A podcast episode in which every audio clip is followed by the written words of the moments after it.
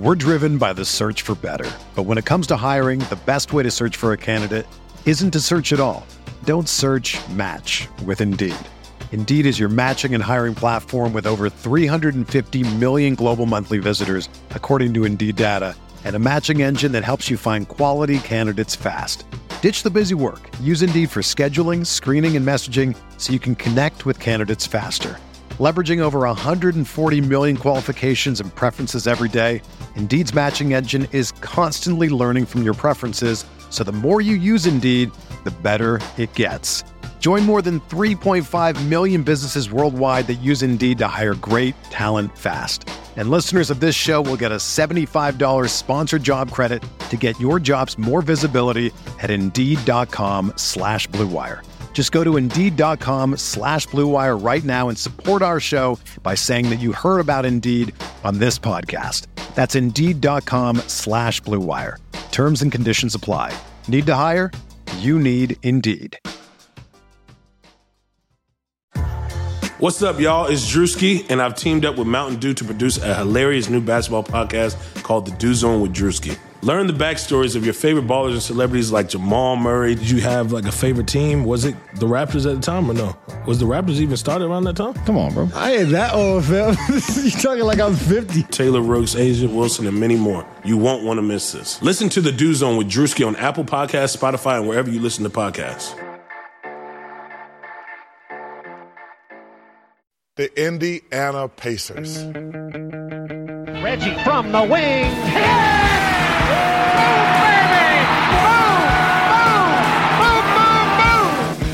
To the big fella, fake shoots and hits! Hit! Ten seconds to play. Seven.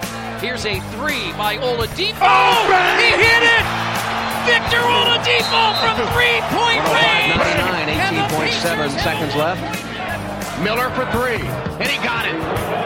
Reggie Miller with a clutch tray and a steal. Miller retreats to the three-point line and hits again. Pacer fans, welcome back to another episode of Setting the Pace here on PacersTalk.net. Episode number 33, Danny Granger episode. I'm joined today by Mike Facci and Tyler Smith. Facci, what's going on, man? Whew, man, episode 33. Gotta show some love to Danny Granger. I know he'd appreciate it. But all this talk, man, NBA draft less than a month away. The off season is underway. Yes, sir. Yes, sir. And of co- of course, the coach and the insider, my man Tyler Smith. Tyler, what's going on? Hey, not too much. I am uh, missing Pacers basketball, so uh, being able to talk about it at least helps soothe the soul a little bit.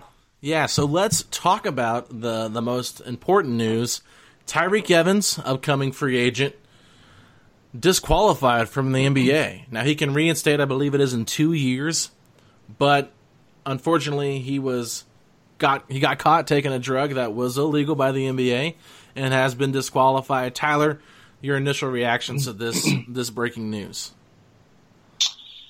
Well, uh, it's unfortunate. I mean, I didn't expect him to return to the Pacers next year, no matter what. Um, but I do hope that he can get his life right, turn things around, and I, I wish him well in a couple years. Things didn't work out very well here, but um, I know a lot of fans will say, "Oh, I'm not surprised," and you know, make jokes about it. But uh, I feel for the guy. You know, he's going to miss out on a couple years, but um, you know, he definitely uh, definitely deserved that if, if that's what happened, and uh, hopefully in a couple years he can he can come back somewhere.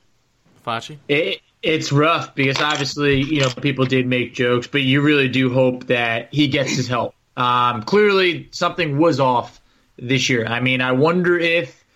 I hope that the Pacers didn't know, but if you guys remember, Tyreke did have a, a leave of absence uh, earlier in this year. Wondering if maybe they were on to something a little bit. Do you think that the Pacers might have had some sort of idea that he had a problem? I don't know, Tyler. I mean, you're the insider. You're covering this team. What do you think?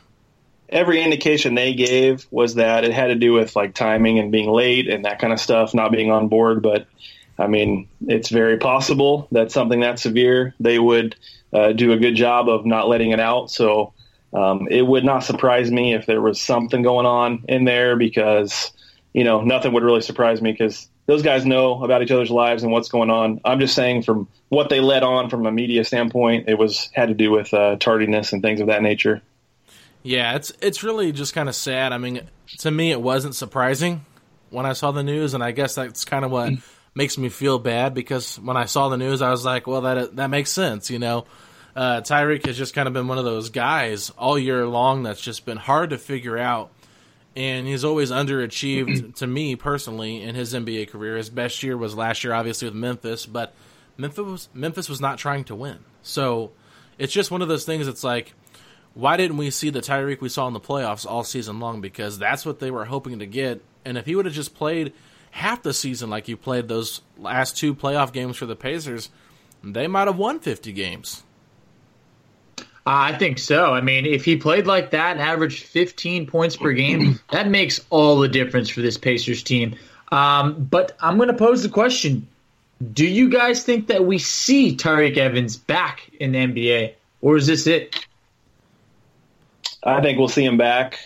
Uh, I believe it was Chris Andersen came back um, from something similar. Uh, he's young enough that I think in a couple years somebody will come a calling, and I don't think he's going to get the uh, the kind of contract that he would have got otherwise. It may be even league minimum for a year or something uh, pretty small, but he's too talented and still young enough that I think uh, I think somebody will call him. Yeah, I agree with Tyler 100%. Everything you said there makes perfect sense. I I can't I couldn't say it better. So yeah, I'm right there with Tyler. What about you? Do you think he'll come back to the league, Fachi, or you have you have doubts? I do have doubts. He'll be around 31, you know, going into 32. Uh, this obviously wasn't that great of a season. Very talented player, so I wouldn't be surprised if he did get a shot. I mean, things happen. Uh, guys like Emeka Okafor, who were around that age, made a comeback this year. I think Okafor was probably even older, might have been 33. So he could come back, but I think that he really did miss out on a big payday. And it looks like that one year deal that, that he took from the Pacers last year, obviously we could have never known this would have happened. It cost him a lot of money in the end. So just very unfortunate overall, and hopefully he does get the help he needs. All right, Fachi. Well, you're in charge of the next topic, so what do you want to discuss? Well, I did bring it up before that the NBA draft is under a month away. Uh, I don't know about you guys, but I am very excited because when our season ended, uh, I couldn't just sulk about it. I had to think, how can this team get better? At, at pick 18, was there any guys that you potentially had in mind? Because I'm thinking the Pacers really need some wing help. Go ahead, go ahead, Tyler. I'll let you start this one out. Yeah, well, I, I knew this was going to happen, but I ticked a lot of people off uh, last week when I said I would absolutely take Romeo Langford at number 18 if he's still there. I, I don't think he's going to be there, and I understand the concerns, but when you're talking about 18th pick, you have to just go with hot, the highest upside you can get. I see a lot of fans talking about, like, well, this is what the team needs, but to me, every single year the needs are different. So my personally, my strategy every single season in the draft, take the best available player. I don't care what position he plays.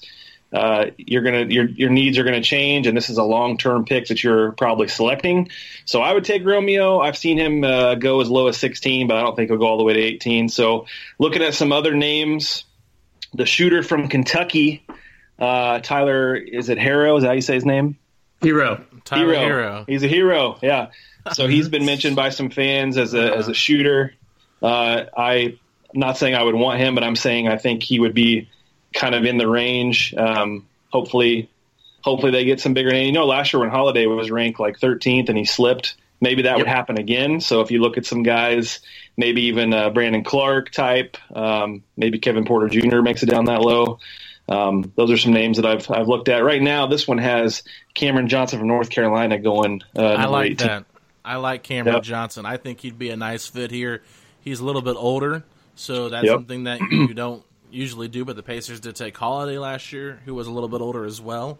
I kind of like when college players have experience. I know that the potential might not be there, but they're more plug and play guys right away. I think he'd be good off the bench. Uh, I can't remember his full name, but I've talked about him several times. The kid from Virginia Tech.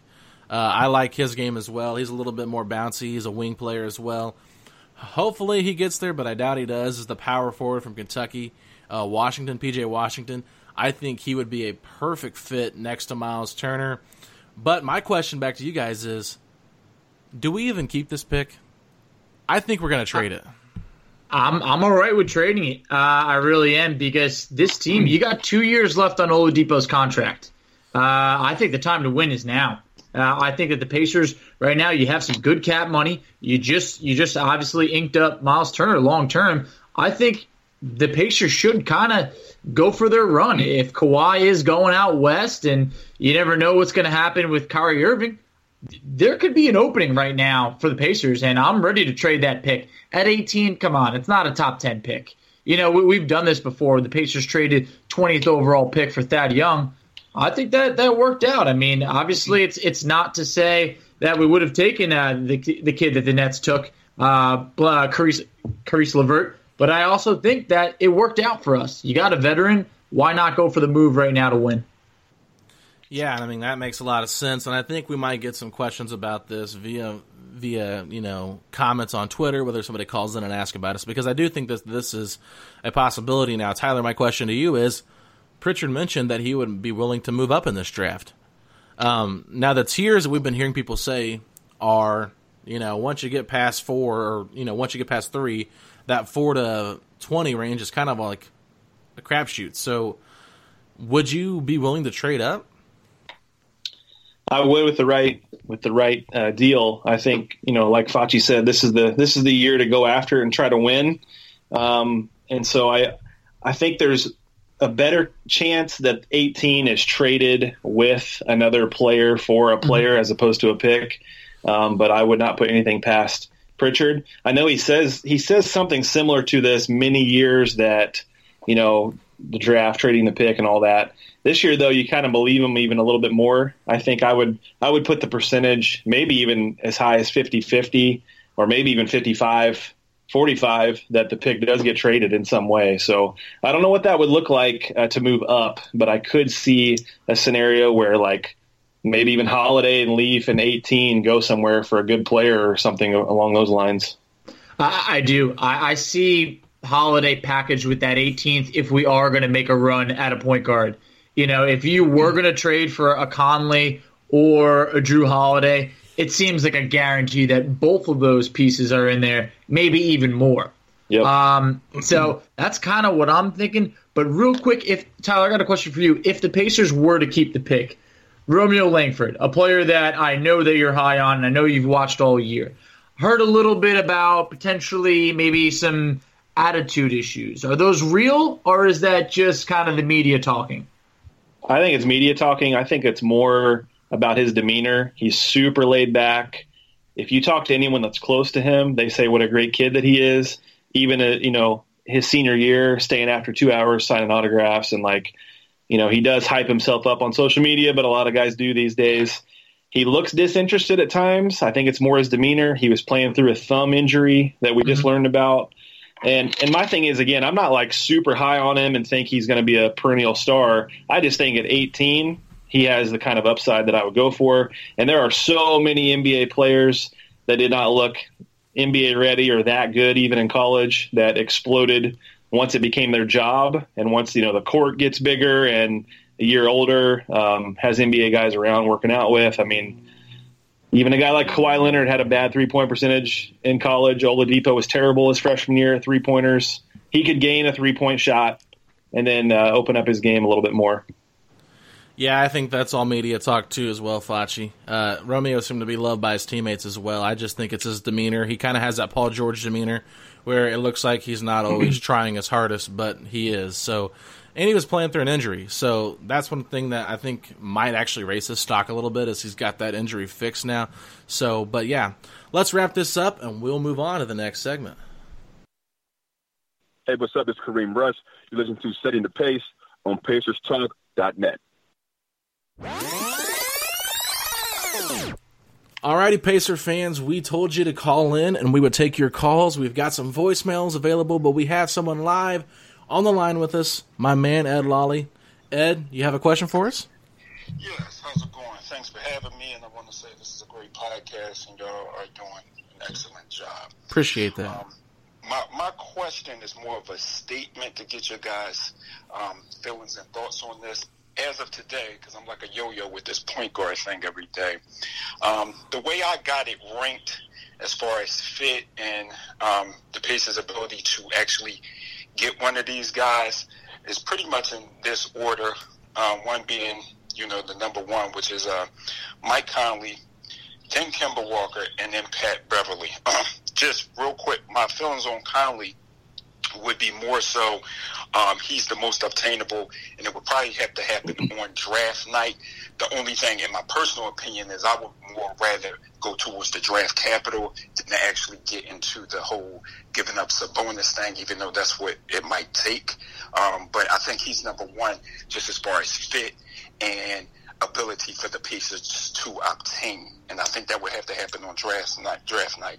Kemba Walker being number two, um, just in reference to, I think I've come around to Kemba Walker, uh, but I ultimately think that in order for the Pacers, in my opinion, to have a, at least a 50% chance of being in the running for him, I think um, it would be best if Kyrie and KD played together. Like, so hypothetically, if they went to New York, then it would be on to Kemba to make a decision to go maybe to Dallas with no taxes, or maybe the Clippers would try to pair him with uh, Kawhi if that's a possibility.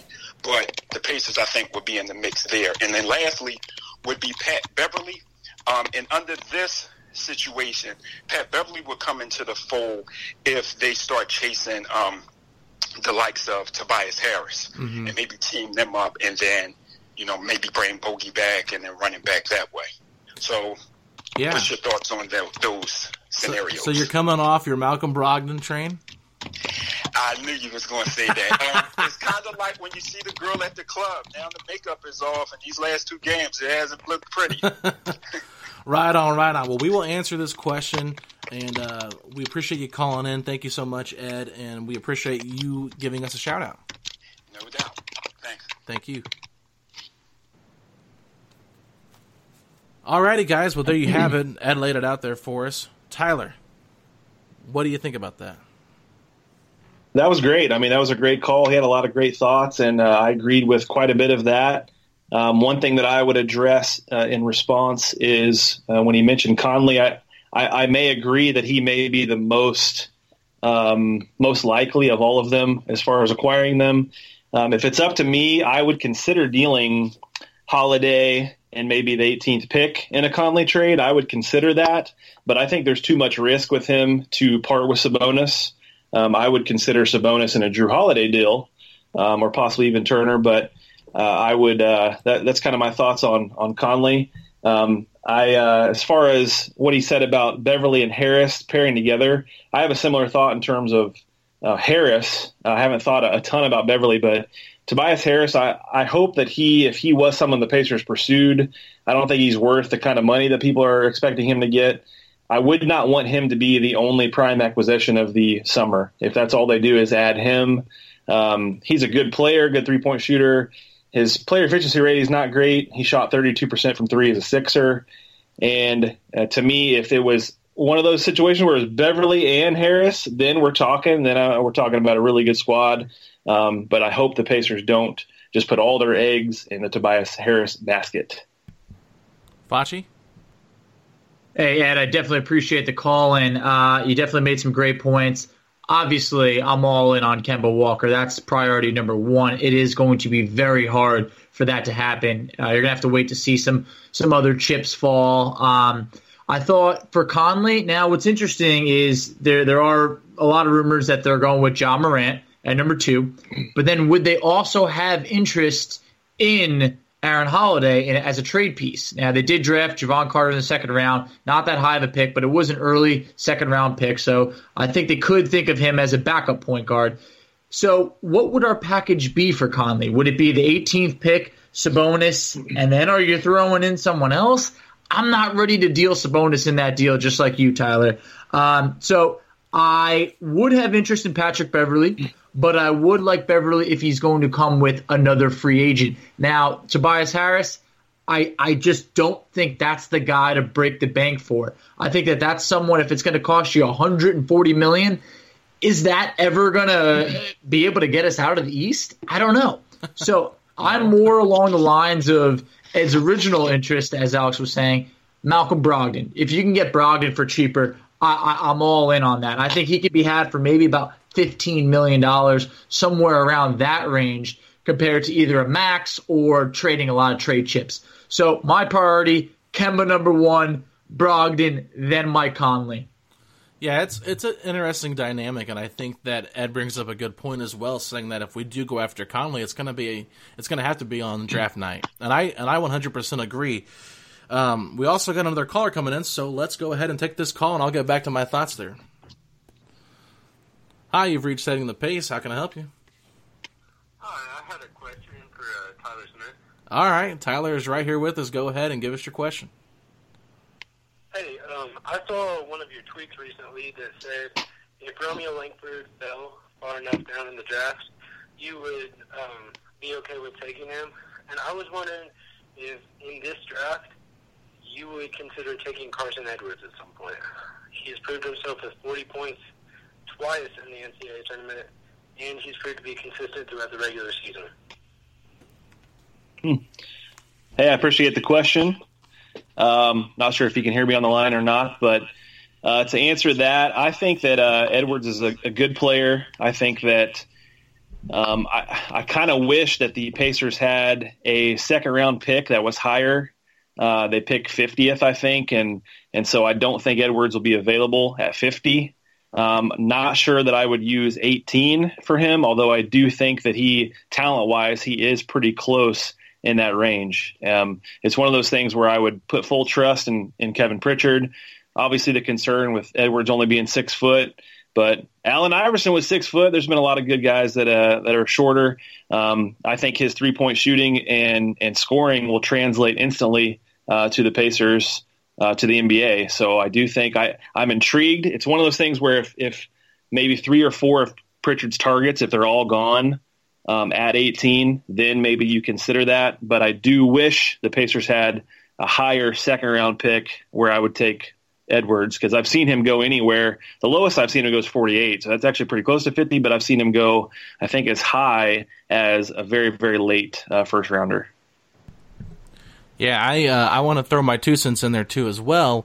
Um, this is Alex Golden, by the way, and um, my my thing is maybe the Pacers could hypothetically make a trade to get up early in the second round if they do feel like there is a guy like Carson Edwards that is slipping out of the first round, late first round, early second round option that they think, hey, this might be worth, you know, giving up some cash for because they aren't going to get free agents, the big name free agents, more than likely. And if you really believe a guy like Carson Edwards could be one of the next best scorers, whether it's off the bench or a starter, you you go out there and you do whatever you can to get that second round pick, similar to what the the Warriors did trading for that Bulls second round pick to get Jordan Bell when they basically gave him three million dollars. So that's my two cents on it. And uh, our other co-host Mike Facci might have some uh, insight on this as well. So Mike, what are your thoughts? You know, as you mentioned, uh, the Pacers picking at 50. It's it's too late for Carson Edwards. I've seen him going as high as around that 25 pick range up into, as Tyler mentioned, uh, the low 40s. But if you also do remember, we did acquire a future second round pick at the trade deadline um, from, I believe it's from Houston. So it maybe there could be an, and that's not for this year, but the Pacers could potentially package the 50th and that future second round pick, maybe move up to maybe about 35 or so. It's it's definitely possible. Um, I, I, think that Pritchard needs to be aggressive. Uh, I thought, you know, Carson Edwards. I mean, who who looked more dominant from a, a, small guard standpoint than Carson Edwards in, in, March Madness? I mean, he had quite the stretch. I like the move. He's not going to be there at 50. I would not trade back into the first round to get him personally. You have any more questions for us? Um, not really. Thank you guys so much, uh, Tyler. I'm a big fan. You should give me an autograph sometime. hey, thanks a lot. Alrighty, guys. Well, let me get back to my comments here with Ed and this whole point guard situation. So I kind of forgot where I was at, but just kind of rehash it out. Like we're not gonna go out and like, like I mentioned earlier, like we're not gonna go out and get a big name free agent. It's it's gonna be very hard. I think the reason we feel like we have a chance at Kemba is because he is in a smaller market right now. Tyler and me talked about this a couple weeks ago after the Pacers presser. And after listening to the Point Guard Chronicles, my interview with Spencer Percy, he said the Pacers would probably fifth on the power rankings of the possibility of getting him, which is not very high. So if you're looking at a draft day trade, the teams that are going to be going after Conley, if they don't get a Kyrie or they don't get a Kemba, they're all going to have more to offer than the Pacers are come free agency with it, with it being a trade. So I think it would be smart if you really want to upgrade a point guard and you want to invest in Conley to go after him on draft day, whether you give up Sabonis or not, um, because I know I don't want to give up Sabonis. I, I put that out on Twitter. It's very hard for me to do this. He's like my favorite Pacer player right now. I don't want to do it, but I also realize that a backcourt of Mike Conley and Victor Oladipo with Miles Turner anchoring that defense, that could be a really serious contender in the East. And if you can get off Doug McDermott, TJ Leaf, and Sabonis' contract, that still gives you some room to get some other guys. That's why I'm okay with this deal if it happens. I'm not out there saying, oh, this is the deal I want first and foremost. But if this were to happen, I wouldn't be upset because at the end of the day, they're going to have to make a decision between Miles and Sabonis. Can they play together? That's still up in the air. And I think that's one thing that we need to talk about. Somebody actually sent us a question uh, wanting us to kind of value Miles Turner versus Sabonis. So let's go ahead and jump to that question, Tyler. Valuing those guys, you know, they both got one vote for All NBA uh, third team today. So who's the better player overall? Who do you think has the higher ceiling? Oh, that's tough. Uh, as far as uh, the question itself was asking about, you know, who has more trade value, and and that's tough to answer. I think it honestly just depends on what teams you're looking for. I'm one of the guys, as I've said on the show, that still believes that Turner is actually under a good contract, and a lot of fans fight me on that. But he's like the 59th highest paid player right now. That's going to get even lower when other guys get paid uh, this summer. So I think he can definitely be a top 60 player. Um, one of the fans actually said he's 60th in, in, player efficiency rating. That's horrible, and he's paid as a star. I was like, no, he's actually paid right around there, top 60. um, but so I, I still think Turner would have big time trade value because he's locked up, because he's 23, because of his elite defense. Good three point shooter. I think he's got a high ceiling. Sabonis is a beast. He's got the family name, which helps. This is the guy that could put up 20 and 10 if he was a starter. He is cheap for one more year, and then he'll be restricted, which you can look at one of two ways. A team acquiring him could say, okay, we're going to be able to keep him if you match offers. Same time, he could require more money than Turner at that point. So it just depends on how they look at it, and people are going to throw stupid money at him. So to me, uh, I'm not. I, I, still don't know who I think who I like more long term, but I do think Turner barely has a little bit more trade value right now. Could be completely wrong on that, but I think just because of the security of the contract and uh, his defensive ability.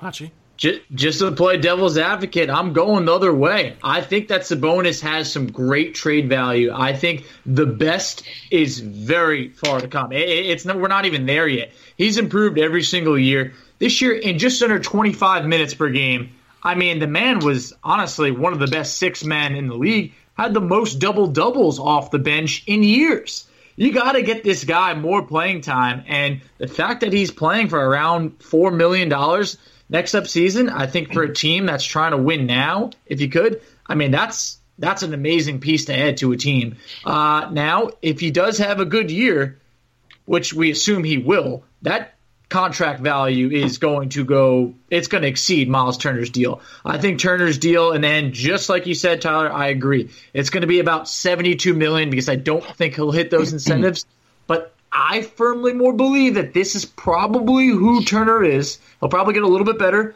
but I think that Sabonis is potentially a star in the making, a diamond in the rough when you consider that he was almost a throw in in the Oladipo deal we really have something here, and I don't think I can let him go. Yeah, I think honestly, like it's really tough, and I know some people will say, "Oh, it's not tough. Turner's so much better," or they'll say, "Oh, it's not tough. Sabonis is so much better." There are so many people on different fences with this, and it's because they do so many different things well. What Sabonis does well, Turner needs to work on. What Turner does well, Sabonis needs to work on. They they really fit each other. If they were one player, they'd be probably the most dominant center in the NBA. So that's what's frustrating is you have to sit here and try to evaluate what is you know what is better. And I think right now in today's NBA, a guy that can lead the league in blocks and can shoot the three comfortably is probably a little bit more of an asset than a guy that's known for you know getting in the post and having a high uh, field goal percentage, who's a really good screen setter and really good pick and roll player. He's also a great passer. I mean, those are all things that we've talked about before with Sabonis. You know, and if you're weighing it, my, my biggest thing with Turner is that contract. I actually like that contract, Tyler. And with that contract, it gives you leverage to not have to eat so much salary back if you do an uneven trade. If they go out and we talked about this with David Grubb last week on the Point Guard Chronicles, and made a deal for Jrue Holiday for for Miles Turner. You know, you're only going to have to eat four million dollars into that cap space, which would give you forty some million dollars still to go out and make your roster better. You just slide some bonus in there. Now you go find a backup center somewhere else. To me, that makes more sense than you know trying to throw Sabonis three million dollars, four million dollars for Mike Conley, thirty-two. Now you're eating twenty-eight million dollars into your cap space, and you basically yep. have fifteen million dollars left to go out and fill your roster out, and it just doesn't make sense. So the Pacers would have to either do one a sign and trade, or they'd have to find a third team to trade Sabonis to, and then maybe trade. You know, McDermott and all these other assets just to try to make it an even trade or get something close to where you're not you know losing so much of that free space in free agency. So that's one of the things that I struggle with. Um, but right now, I guess to answer that question, I didn't really answer it. I would say that I value Turner more than Sabonis as a trade asset, and at the end of the day, I, I think that who is going to be the better player is still up in the air because we haven't seen Sabonis as a starting center in the NBA. He was trying to play power forward with Russell Westbrook, so tough. He's not a power forward. I don't think he can play power forward. Do you, Tyler? Uh, I really wish that he could, and I, and I hope that he can develop into that because I'm still. I mean, one thing you said was that you know eventually they have to choose between them, but you also said we don't know fully them playing together. So I think you could use this year and the year that Sabonis is still cheap to to go for it to try to acquire someone else via free agency, um, see what you have, and then make that decision if you have to at that point. Um, and another thing, another point that I've made everyone wants to talk about having a big three. So if you had Oladipo and you were able to get somebody in free agency, throw them some money, to me, the combination of Turner and Sabonis at the five can be your third superstar. I know it's not ideal, especially in a small market, to pay four guys for three spots. But um, again, just think if you were to trade one and the other one gets hurt, the other one's in foul trouble all the time, you could significantly lose a lot of what you had that was working. Um, I'm still on the team of keep them both. Unless, I mean, if if you're going to trade one of them, it better not be for Conley. I'm just going to say that. It, as intriguing as I would be to have Conley, especially for one, you know, for next year to see what they could do, you got to get a Holiday, Jrue Holiday type, Bradley Beal type, or something, um, something that's more uh, that's younger and, and uh, not as injury prone. Uh, if you're going to trade one of those guys, firmly agree.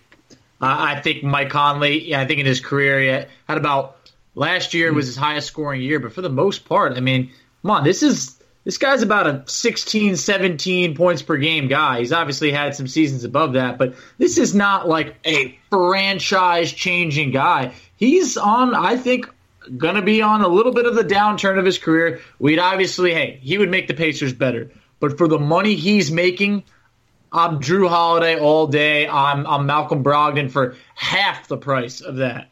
Yeah. I'm Patrick Beverley for ten million dollars. you are. hey, I'm just saying. I think that defensive type of player can help you get other guys who can create offensively. You know, there are wings out there that are available that I think would be, you know, very good upgrades. uh, even if you keep Bojan, bench players that could really make this team so much deeper. And I think our depth, like we've been seeing in Milwaukee, could really pay off. You know, it's just these young guys are going to improve, which is Turner and Sabonis. Oladipo, we're still going to have a question mark with him. So that's one of the things we just have to see how he comes back from this injury and how that, you know, plays into going after free agents because what if they're worried about his health? That's that's one of my biggest concerns. So, um, do you guys want to move on to more Twitter questions or do you want to go to voicemails? I got both ready. Let's go voicemails. Voicemail? All right, we'll start off first with a voicemail from John DeLeon. And it is coming up right now. Maybe if I can get it playing. Here we go. How's it going? My question to you is with the All NBA teams being announced today and the ramifications of those announcements on the players potential earning as far as contracts, do you think the media should have a say in the All NBA teams, being that it does affect the players' contract moving forward? That's an interesting question. It's not really Pacers related, but um, it's a very important thing to discuss because I know today there were some players out there that said the players should be voting for this. Um, I'll get your thoughts on this first, Fachi. What do you think? It's interesting because some of it is just uh, driven by people being a, a, bit biased. I mean, I think it was Jackie MacMullan put it out there, I believe it was, saying how she didn't think that LeBron deserved third team uh, because he missed a good chunk of the season, wasn't really playing defense uh, that much. at times, it seemed pretty evident. But at the same point, how do you leave a guy like LeBron off All NBA, especially when she was saying that media members they'll have to vote for them because LeBron could stop giving them interviews. And when a guy like LeBron takes that spot of a guy like a Klay Thompson or a Bradley Beal, it, it's big. I mean, Klay Thompson's going to miss out on $30 million. If you saw the video today, you could see it on his face. It, it hurts. But also, a guy like Bradley Beal, this might now be his way out of Washington if they can't pay him that much more mm-hmm. money. So it, I think that we got to find a better system for all of this. Dwyane Wade got a, a vote for All NBA second team. That can't be happening today. so it, it needs to be fixed. Tyler? Yeah, I agree that something needs to change with it. I mean, there's just so much at stake for these guys. And I mean, you can't tell me that that a lot of these writers are not biased. Um, maybe towards certain players or, or, certain guys that they don't like. Or I mean, um, I know a lot of NBA writers watch a lot of basketball and they see those teams when they come to town, but they're pretty much seeing their guys for the most part throughout the year. So it's it's really hard to have a you know a um, a true um, true vote for that that's uh, that's not biased. And I did see so Kemba Walker made third team, right? He made third team All right. NBA, so he that could impact the Pacers actually because he is now eligible for the five year, two hundred twenty one million from Charlotte. Um, and they're if trying they to keep do that. From, they're ridiculous.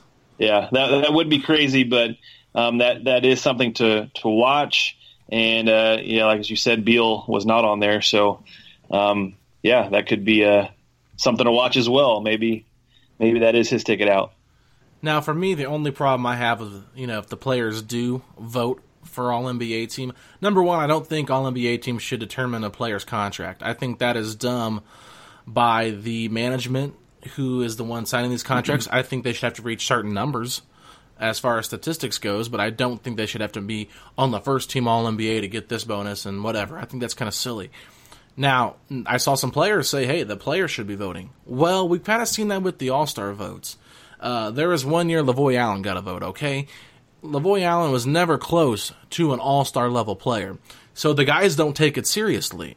If they wanted to form some type of players committee, part of the players association, that voted on these players, whether it be former players, whether it be current NBA players, uh, that have a committee that's really going to take this seriously. Because look, yeah, LeBron James didn't have a great season. His numbers were off the off the charts though, offensively.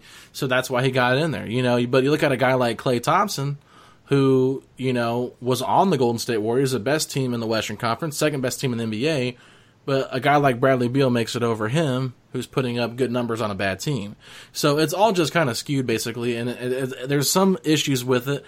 We look at Miles Turner not making mm-hmm. the defensive team at all, not even the second team, and he led the league in blocks. You know, there's got to be a certain area where you know, the Pacers aren't on TV every night like Philadelphia. You know what I mean? Rudy Gobert's got that reputation. He's won defensive player of the year, so he's going to get a lot of votes. He's all obviously a great defender. I have no problems with him getting the first team. Joel Embiid and Turner were very close. The Pacers' defense is way better than the Sixers, and Turner was better defensively as an individual over Joel Embiid. Now, I'm not sitting here saying I'm so mad about it. It is what it is. It's a dumb award, right? But I do think that if these are going to determine contracts, I've got to do a better job at that. So my my take on that is not super strong, but you know, if they want to change it up, I think the league has done a great job of evolving and trying to figure out different ways to make this league better. So we got one more voicemail. Do you guys want to go to that one, or do you want to go to some qu- Twitter questions? Let's finish off the voicemails. All right.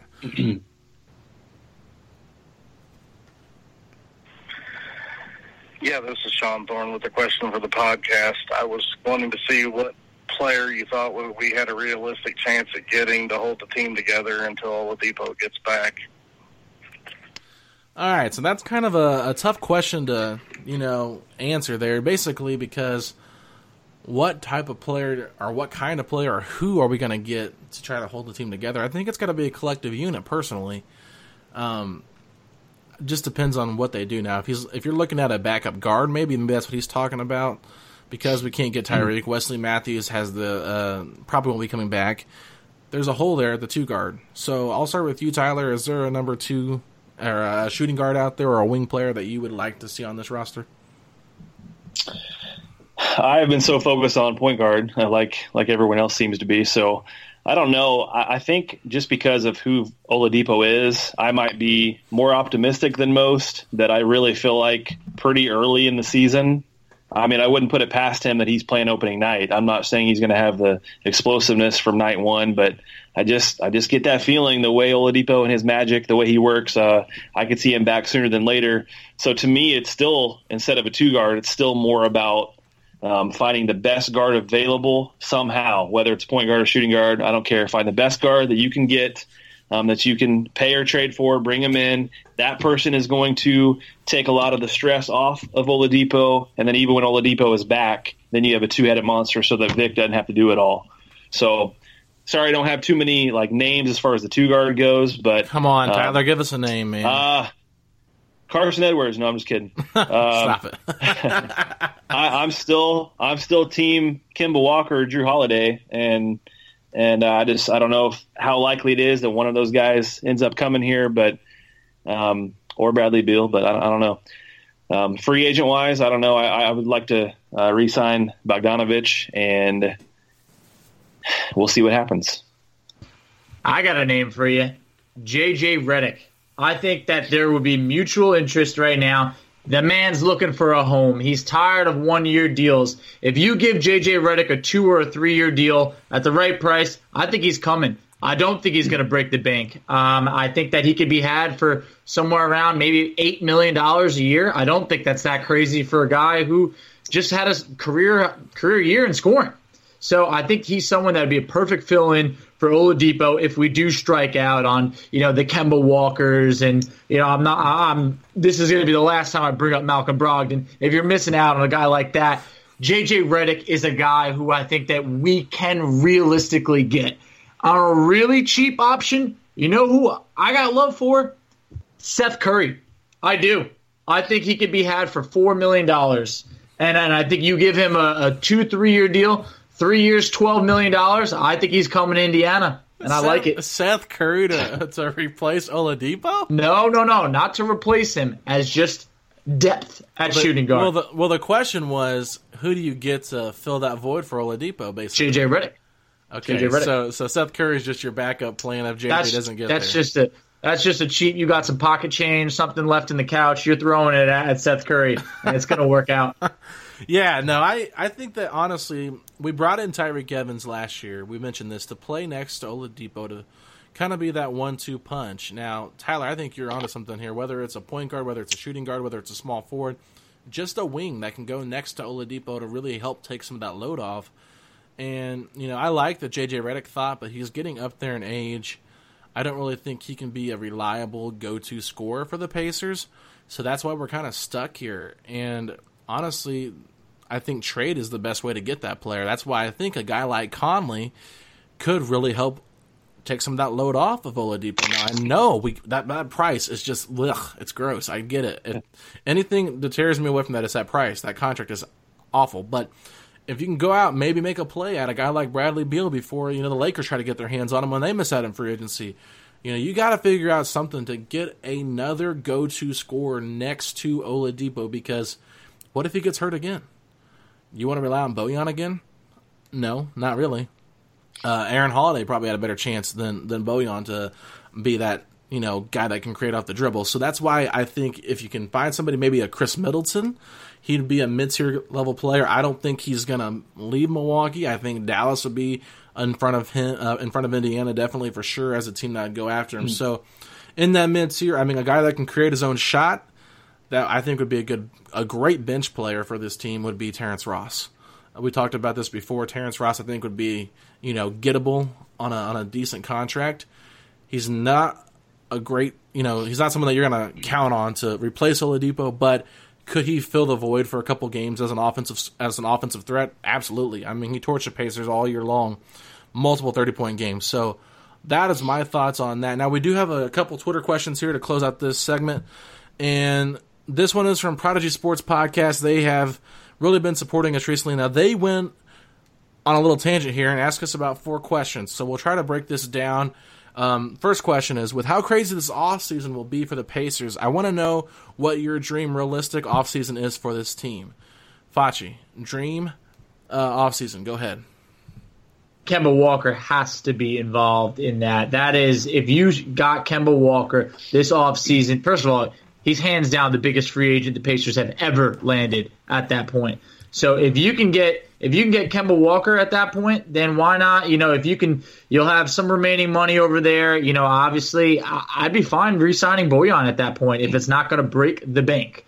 Uh, or if not, it depends where you're looking at. I mean, there's a couple other guys like a Markieff Morris or Marcus Morris that you could probably have for you know a little bit cheaper guys that can help but not break the bank. There's veterans like there's a Rudy Gay out there. You know, uh, guys that you can get for maybe around five million or so. So I mean, he's my Kemba's number one. I love Malcolm Brogdon for about 15 million. I can't hammer that point enough. So I would love that. Those two point guard is what I really want to address this year. I, I missed this question. They also he also asked, "What are the starters?" So who would your starting five be for this realistic offseason? or not realistic, but your dream realistic? Okay, I would have to say then, you know, if, if we get Kemba, it's Kemba or Brogdon, obviously Oladipo. Um, then you're looking at are we re-signing Bojan? Uh, I think that that's going to be a priority of the team. So say we do, uh, Bojan's over there, um, and then at that point you're looking at trying to slide in. Are you going to start Sabonis and Turner? That's the big thing. I think that you have to give Sabonis more minutes. Why not try and at least start the year with him as a starter? uh, I think you, you got to at least roll the dice. Tyler? Well, you would like this team to get more athletic and add some speed and shooting, but at the same time, it's not super realistic to expect multiple big additions. Maybe one is realistic. Mm-hmm. So to me, um, my best case scenario would be basically the same team plus Kemba Walker. Yeah. Uh, same same team plus one big name and that would include re-signing Bogdanovich, and that would, I mean, best case scenario, it's probably not likely, but best case scenario that even Thad Young takes a short-term deal, a one or two-year deal, because he loves it so much to to play here. Um, if he doesn't stay, you somehow go out and try to find a, a stretch four. Um, and, and and as I've said, I would I would love to still have uh, Turner and Sabonis both. You have that stud off the bench. Uh, you go out and get somebody else, but basically try to keep as many guys here as you can but make that one big addition. All right, so I'm going to throw a little curveball at you guys. Um, I'm going to keep Kemba Walker in that point guard position for this area. I'm going to say Victor Oladipo at the two, Miles Turner at the center. I'm going to throw Nikola Mirotic into that power forward position for Thaddeus Young, just a guy that can really help stretch the floor. With guys like Kemba and Oladipo breaking down the defense, you need two shooters out there. Why not have one of Oladipo or Kemba sitting out there with Mirotic and Turner. But my small forward is going to surprise you. I think he's going to be available for cheap. If the Denver Nuggets are going to bring back Paul Millsap, their small forward, Torrey Craig, will be on the market. And he is an amazing defender. He cannot shoot the ball at all. He does struggle with that.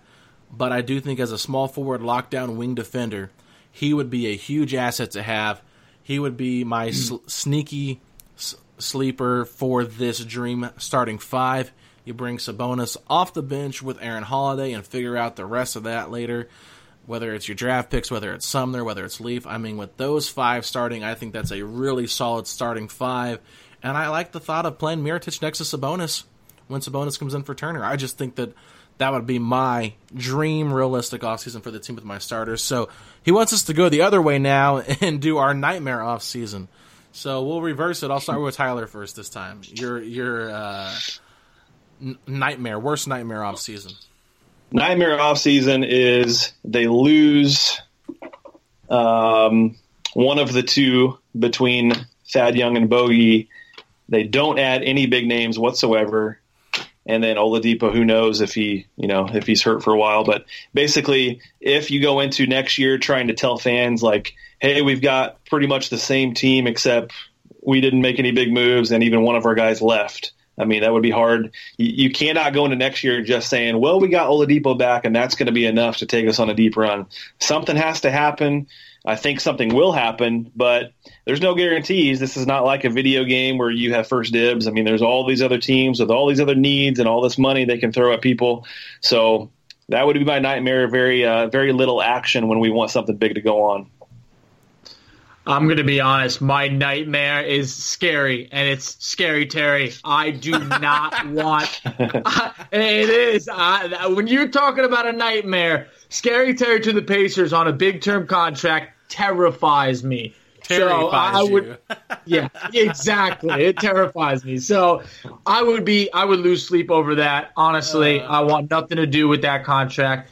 Uh, your Mirotic point, if if we walked away and Mirotic was the only big signing, I would be sad also because it just ah, he's, he's battled with he's battled with injuries. He has the man played 82 games once in his career. Seems there's always something going wrong. But I just those two guys, I just don't want much to do with.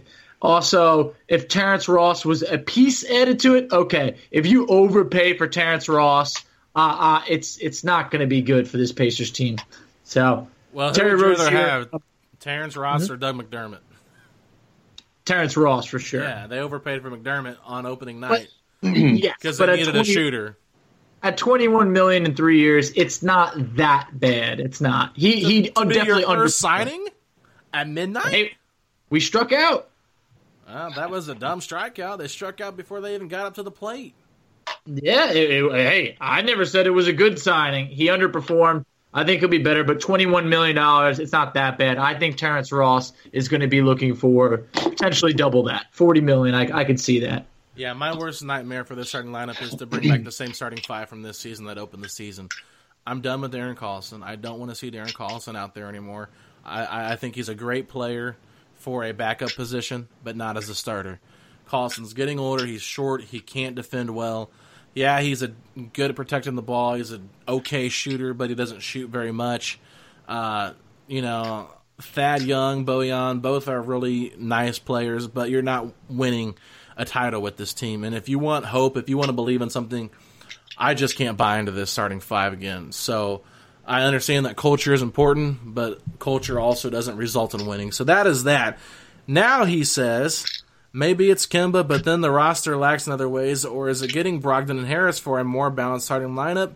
Trade for Conley or Jrue. Tell me how you are going to do this. Most intriguing storyline for Indy this whole year is what happens this summer. So I guess basically he kind of wanted us to just kind of the biggest storyline, the most intriguing storyline for this upcoming season. What would that be for you, Tyler? Most intriguing storyline is uh, do they trade one of Turner or Sabonis? Because I think, I mean, you could say, do they get a point guard? Do they get a big name? Do they make a signing? But in, in all three of those, you can basically say they're all different questions, and they're all three, you know, one, one B or one A, one B questions. Um, there's so many I- intriguing things, but what they decide to do, and I'm sure Pritchard is at least listening to, and he's having these phone calls. What would you give me for this guy or this guy? Whatever they decide on that front is going to shape basically everything else. So, do they trade one of those two guys? Do they keep both? And uh, one A is do they finally get that big name somehow? I want to see a ballsy move made. I want everybody on the table other than Oladipo. I think that you have to say that, hey, I'm willing to do anything possible. Uh, the Pacers are a team that does not pay the luxury tax. They don't do it. But if the right opportunity comes, I mean, if you can give Kemba Walker a max and then you want to do something else to, to be able to really put the finishing touches on this team, you got to do it because eh, th- this is the time. The East, there, there's a there's a chink in the armor. I, I don't think that Kawhi is coming back to Toronto. And the Bucks, they're going to be good, but once they sign Middleton, and I believe they do, they're going to be capped out. They have Brook Lopez to sign also, which I think they do. You know, Mirotic, they'll probably let him walk. Are you going to let Brogdon walk? So there are opportunities. I want to see someone come to Indiana. If no one comes this year, when we have all this cap space, it's going to be very hard to get anyone here ever because it is appealing playing next to, next to Oladipo. So someone's got to come, and I think it's this year. And that's why I think that we shouldn't overlook the possibility of bringing Mike Conley in. I understand you don't want to give up on a young talent like a Sabonis, but after talking to Joe Mullinax about from the Grizzlies, they're going to move on from Conley because they're going to take John Morant. It's it's the inevitable. Mike Conley wants to be in Indiana. You can't value a player wanting to be in its hometown playing for their team. I get it, he's older, but if you sign Kemba to 4 years and you pay him 32, 33 million a year, you know, you're going to have that extra money lingering until 2023. Conley is on a shorter deal in the $30 million range. He'll be a free agent the same year as Oladipo. Then you could almost basically swap their contracts. Give Oladipo that $35 million and put Conley around the 20 and maybe sign him for a couple more years. And that gives you something solid to build around with Conley and Oladipo and Turner. And then you go from there. You know, do you trade Turner? Do you you know, do you find another young piece you can bring in there when Conley is up, when his contract's up? Would he take a lesser deal because he wants to be in Indiana? I mean, all these things are factors, and I think that's why, with our inability to attract free agents, to always be on the mid tier of the pecking order, being aggressive and making a trade for an upgrade at point guard makes sense. Whether you like it or not, uh, whether you like what you're giving up or not, you're not going to be able to get something special if you don't give anything special back. So yeah, I mean, Holiday, he might be something that they look for, but I don't think Memphis wants another point guard. They've got their point guard. They need their center next to Jaren Jackson Jr. And Sabonis is a perfect fit next to him for what he does. So that's kind of my thoughts on this. But we have one more question on Twitter, and it was from Sean Thorne, who actually called it. He sent us one on Twitter as well. He said he believes that Wesley Matthews, Thad Young, and Bojan are all back next season. What are your thoughts? Facci. Oh no! Please no! I, I, love the guys and, and I love what they've brought to the table for the Pacers in the past, but we can't do this. We can't continue to just keep bringing back the same team. Uh, I thought the, the Wesley Matthews addition at the All Star break was a great addition at the time, and, and and I think that that worked out well. But am I going to commit ten or more million dollars to him moving forward? And then also bring back that and Bojan. I mean, it would be it would be a tough pill to swallow to bring this team back. I don't want to say anything negative because I love these guys and all of their contributions, but come on. I mean, Bojan, it's going to be around $18 million at best. You know, Wesley Matthews, he's not taking anything less than 8 to 10. And then Thad, this is his last contract. You know, it, it, he's got to try and get paid also. So th- while we have money and, and the stars are aligning, you have to dream big and go for the stars. And if you don't go those guys, then hopefully you fall at like a B list player and, and, save the money for that. If you're going to bring back one guy from the group, I'm fine with bringing back Bojan or a two year deal for Thad if he's gonna if he's gonna take a pay cut. I'm not that interested in bringing Wesley Matthews back. Come on, man, Wesley, bring him back, man. Bow and arrow guy. Can't do it. Tyler? I think one of the three will be back. I think there's a chance that two of the three. I think there's a very slim chance that all three are back. The thing that I will say is one scenario in which I'd be okay if they're brought back is if the scenario I think in which Thad Young stays, which is that he somehow takes a team friendly deal. Um, I do know he talked to me on media day a couple years ago, and he talked about not wanting to, you know, have his kids go in different school systems all the time. He mentioned some of the benefits of being here and the fact of liking living here and all that. Still think he's going to go for that one more contract, as you mentioned. Um, but if there's any scenario where he does come back on a one year deal, then I would be okay because it would be a little cheaper. You resign Bogey, you maybe still have some money for somebody else. But I think probably one of the three will be here. Yeah, I think it's interesting with that is if Pritchard says, "Hey, we want to try this Sabonis Turner thing out," would you be willing to come off the bench? I think that'd be an intriguing thing to just see if he'd be okay with that if he likes his team that much. I don't think that'd be a smart move, but I do think that'd be something, you know, worth asking him, and hopefully he doesn't get offended by that question as well. But yeah, I do think Bojan is probably the most likely to come back. But I also think Bojan is the one that'll probably get the biggest contract offer from another team, especially if somebody misses out on one of these. You know, look at somebody like Dallas, like we've mentioned. If they want a Khris Middleton, they miss out on him. You know, I think Bojan could be a nice fit there. You know, and, and someone that makes sense actually for Bojan. Golden State Warriors. What if Kevin Durant and Draymond Green leave because they want bigger contracts? Bojan would be an actually really nice fit there as a, as a small forward. I mean, there's teams that need that type of shooter. It just depends on what they're willing to pay him. I would not, like I said earlier in another podcast, not go above 15 million for Bojan Bogdanovic. If they want, if somebody wants to pay him 16 million or more, uh, I hope the Pacers do not match that. He's 30 years old, 31. I'm just not a fan of that, and I want to see the Pacers get some a little bit younger and you know honestly a little bit more upside to them. So uh, to wrap this up, I'm going to go through and just get your dream, realistic thoughts on uh, what you think the Pacers do. So not really dream because we already kind of did that, but let's do your realistic free agency thoughts. So what do you think the Pacers realistically do, Facci?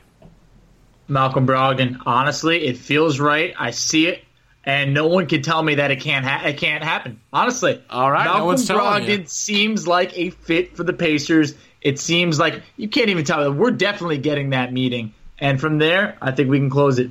That's realistic. All right. Well, what else do you want to do to fill out the roster? Go ahead and give me like a rundown of the players you think we'll bring in besides just a point guard. Honestly, I, I, think you could do Brogdon and JJ Redick. I, I really do. Um, I don't want to stay too fixated on that, but JJ Redick's a good player, and and I think that he's looking for probably one more contract. And if you can get him at, at a three-year, thirty million dollar deal, that's honestly not bad at all for a guy who just averaged 18 and 17 the year before that. Great three point shooter. Pacers want to and need to shoot more threes. They have to get with the times. I think he's a great fit. If you if you have enough money to sprinkle in another one and you want some depth, a guy like Markieff Morris is available. I mean, there, there's guys like Rudy Gay out there, like I said that earlier, that could be had for the right price. A veteran like Taj Gibson, if you are going to lose Thad Young, those guys can be had. So the big free agent, I envision Malcolm Brogdon, and then we take it from there. JJ Redick, hopefully. Tyler. Yeah, I would be intrigued uh, with all of those. I think you know, just as we're talking here, and um, if Milwaukee is indeed uh, capped out, if they uh, re-sign Middleton, and because you know Brogdon being restricted, it's tough to know when a guy is not a max offer. Um, how much, how high do you go to try to get him to where Milwaukee would not be comfortable um, matching that offer? So that is very intriguing. I would be happy having him in addition to another piece, whether it's off the bench. Um, and I'm still hopeful that I think Bogdanovic is going to return. We'll see what happens. Um, and I do think I, I, can't really make a prediction on Kemba Walker, but I do think the Pacers are going to get a meeting with him, and they're going to make a pitch, and uh, they are going to throw some money his way. Whether it's enough to get the job done, I don't know, but it is at least exciting to think that okay, the Pacers are going to be in the same room, and they're at least going to go for it. All right, so my my thoughts are they're going to try for Mike Conley, but they're not going to pull the trigger because I don't want to trade Sabonis. It's too much to give up. I think that's what's going to happen, similar to what happened at the deadline. I think that they're going to try for Kemba. I think they might get a meeting, but I think ultimately they're going to have to settle for a Ricky Rubio or a Pat Beverley type player. And I do think that that's who they end up going with is Patrick Beverley if he's still on the market. Now they look at their bench. How are they going to make this bench better? Because Beverley is not changing the offense that much for that starting unit. Honestly, a realistic guy I can see them bringing back is George Hill. Uh, there's no way Milwaukee's going to pick up that $20 million player option with all those free agents that they, or team option with all those free agents. George Hill has proven in this series and even in this playoff run that he's still a valuable asset. I think he could be an awesome off guard ball next to um, Aaron Holiday. Uh, Patrick Beverley is 31 years old. He's getting up there a little bit in age. That way, you have that nice guard rotation. I think those are four solid guards that you could play in a playoff series. Now, it's not all star level like Kemba, but I mean, look at what Milwaukee's throwing out there. You're looking at Brogdon, Bledsoe, and Hill. you know, they're doing it by rotation, and I think our rotation is really solid with that. And then if you're looking at the wings, I think Bojan does make sense to come back. I don't really see us getting any other big name wing, so I think that's why we'll end up getting him. Uh, and then as far as power forward goes, there's a lot of different options they could look at. I mentioned Mirotic earlier. I think that's someone they could keep their eye on. Um, but if they do bring Thad back, a guy off the bench, I could see them going after maybe someone like a Jeff Green. Now I know it's not like oh you know Jeff Green's whatever, but I think you know adding a Jeff Green is better than T.J. Leaf next to Sabonis. You know, and I actually like Marcus Morris as well. If the Pacers decide to let Thad go, I think Marcus Morris is an upgrade. I mm-hmm. think the one thing that I call him an upgrade for is his outside shooting. Now he's a streaky shooter, but he's a better shooter than Thad Young because Thad proved last year that he was just you know someone on, on somewhat of an offensive liability because teams were leaving him open for a reason. So Marcus Morris, I think, would be an upgrade at that power forward position next to Turner. And so I just I'm not getting my hopes up. I just see us getting the mid tier, lower tier free agents I don't want to spend money on mid tier free agents like Tobias Harris and break, bake, and break the bank on that because that is just not something I'm willing to invest in. So, what are your guys' thoughts on? I'll start with you, Facci. What are your thoughts on my predictions and Tyler's thoughts? I completely agree. Honestly, giving Tobias Harris the max is not in the best interest of this team. He's just he's not the guy that's worth the max. Kemba Walker is worth the max if you're going to give it to someone. You don't just have to give the max to someone. You know, like for instance, if it came down to Middleton, I'm not giving him the max. That's not the guy you give the max to either. I love a Marcus Morris. I, I just he's just a hard nosed, good veteran guy. I mean, we saw what he did to us in Game One against Boston. I mean, he's he's a good player. Um, I just I, I, completely agree with what you said over there. If it comes down to Patrick Beverley, does seem obtainable. I believe that George Hill would want to come back, and this time things would be different. We wouldn't need him to be our lead point guard and everything like that. It, it could work out a little bit more. Obviously, it hurt when the expectations were we traded Kawhi Leonard for this. It's different this time around if that happened. So I, I like what you said over there. I'm still hoping that you know that we can get the, the, the Brogdon and, and a middle tier guy, but I'm not throwing the max just to throw the max. Yeah.